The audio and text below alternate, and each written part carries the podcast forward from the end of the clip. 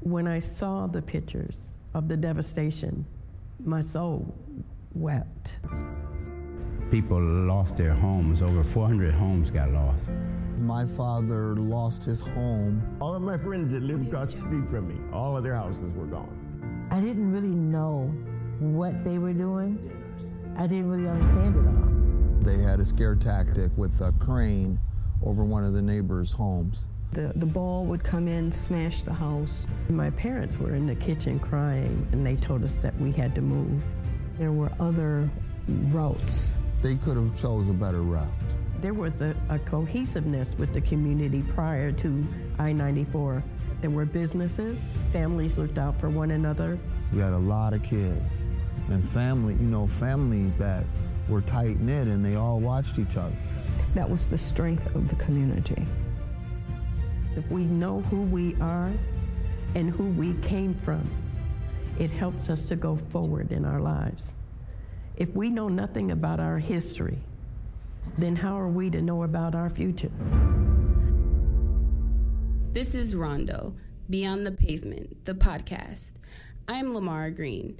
The stories you will hear on this podcast are from the people who've lived or live in the Rondo neighborhood in St. Paul, Minnesota.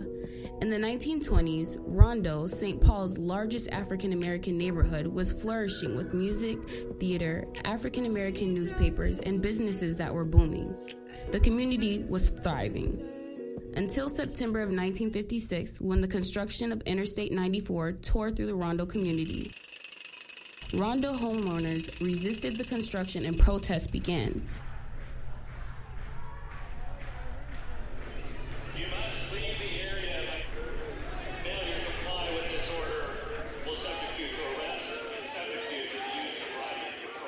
Residents were forcefully removed from their homes. Thousands of Rondo residents were displaced. Homes and successful businesses were demolished, and the community was torn apart. The construction of 94 shattered the fabric of the Rondo community. It did not shatter Rondo's spirit. To me, the spirit of Rondo lives on through the Martin Luther King Center or Studio 4. To me, Rondo is still thriving because the spirit of Rondo lives through each one of us. These are the stories of Rondo, beyond the pavement. something like uh, oh what a life, it's like the tides in the seasons, feeling like the feeling I was under had me bleeding, oh I hear a summons coming, you wouldn't believe it, something like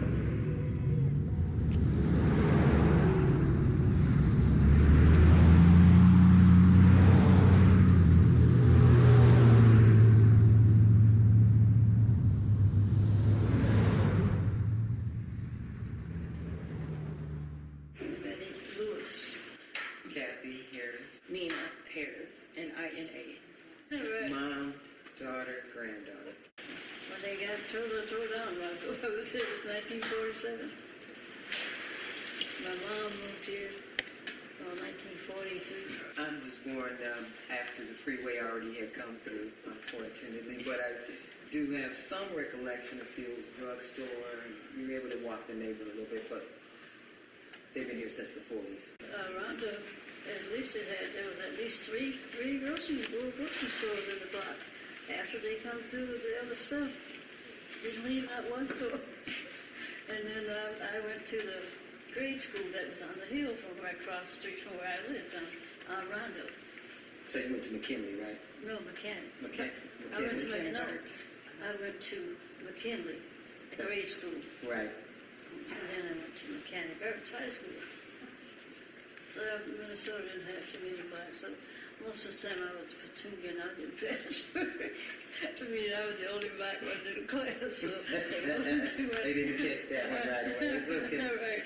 So otherwise, um, yeah, I got along with them okay. Since they couldn't, they couldn't segregate, so they automatically just they'd be coming around talking with me and going at, and I wouldn't be running around trying to talk to them, but they'd be coming to talk to me.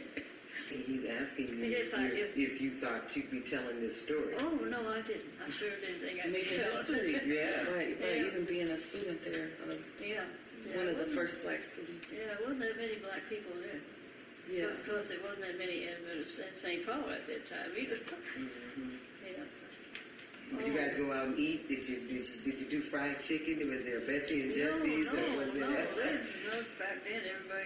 mostly all of their own cooking. Everybody and the kids liked it. Was there any restaurants?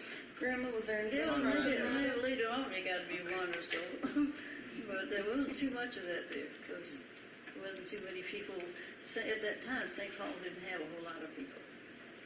A lot of black people. and the whites weren't coming through. Oh, White Castle. Oh yeah, yeah, we finally got that. Other than that, Other than that, and then, and then while, while, yeah, while it was, we were still living there, they came along and tore down Rondo, and that was what one of the houses that we lived in. So that took care of, took took us off of Rondo, and pretty soon they took the school, McKinley School, off to which was a block away they're, you know, they're, you know, moving out the blacks, or there wasn't that many blacks in Minnesota, St. Paul at that time anyhow. So I wasn't missing it. but otherwise, uh, they'd always come around and try and talk to me. Did you did you feel sad about Rondo when they told you the freeway is getting ready to come here? Yeah, I didn't like it, but you can't do nothing about it. you know, they, they left the school, the, the new the houses that they had put on St. Anthony. That was just right before, right, the freeway was running right up there.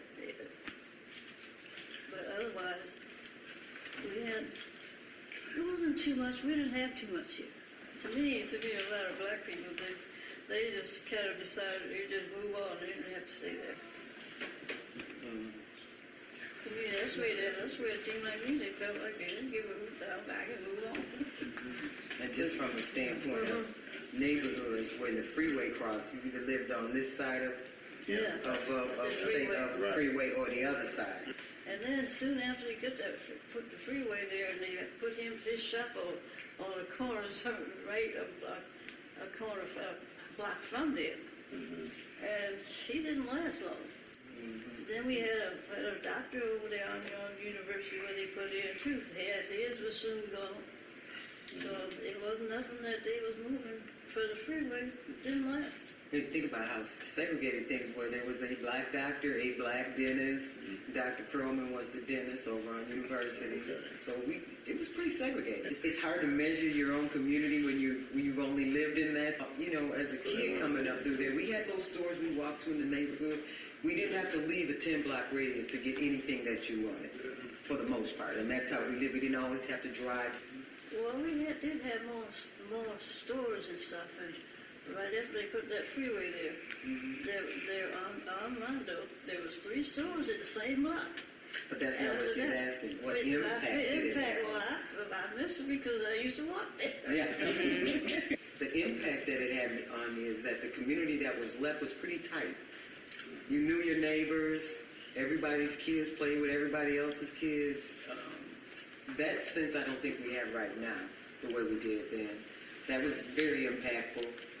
Uh, going up, going to some of the same schools my mom went to, Webster was predominantly. That was a big impact. It was now looking back on it, I guess, yeah, that was a big impact. Just growing up here, uh, pretty much, I don't want to say in white world, but because we did have church, we had we had our places that we we were together and at home. I just lived through the Rondo Days era. Unfortunately, that was before my time. But all I know is ever since I was a little kid, my mom would make sure I went to the festival every year, the parade, um, whatever you could participate in that had something to do with Rondo Days, and it was always so fun. And I was always excited and eager to go every year.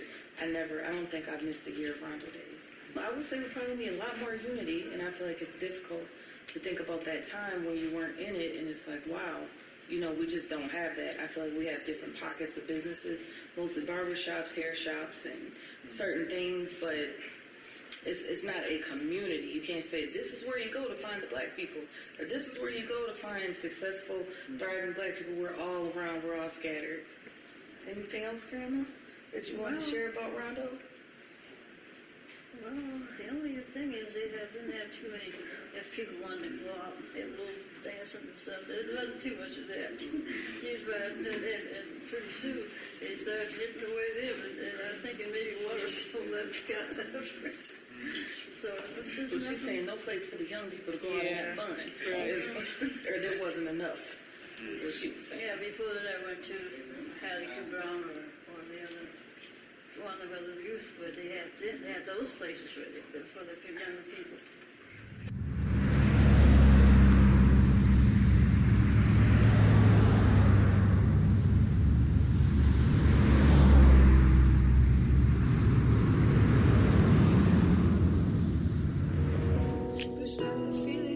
Under a vibe, something like I, uh, oh Rondo Beyond the Pavement is brought to you in partnership with St. Paul Almanac through their Project Storymobile, St. Paul Neighborhood Network, and High School for Recording Arts, and funded by the City of St. Paul's Cultural Star Program and by the voters of Minnesota through a Minnesota State Arts Board operating support grant. Thanks to a legislative appropriation from the Arts and Cultural Heritage Fund. Music from this episode is performed by myself, Yevra. You can find my music on all digital platforms. Listen to more stories from Rondo and watch the film at rondobeyondthepavement.org.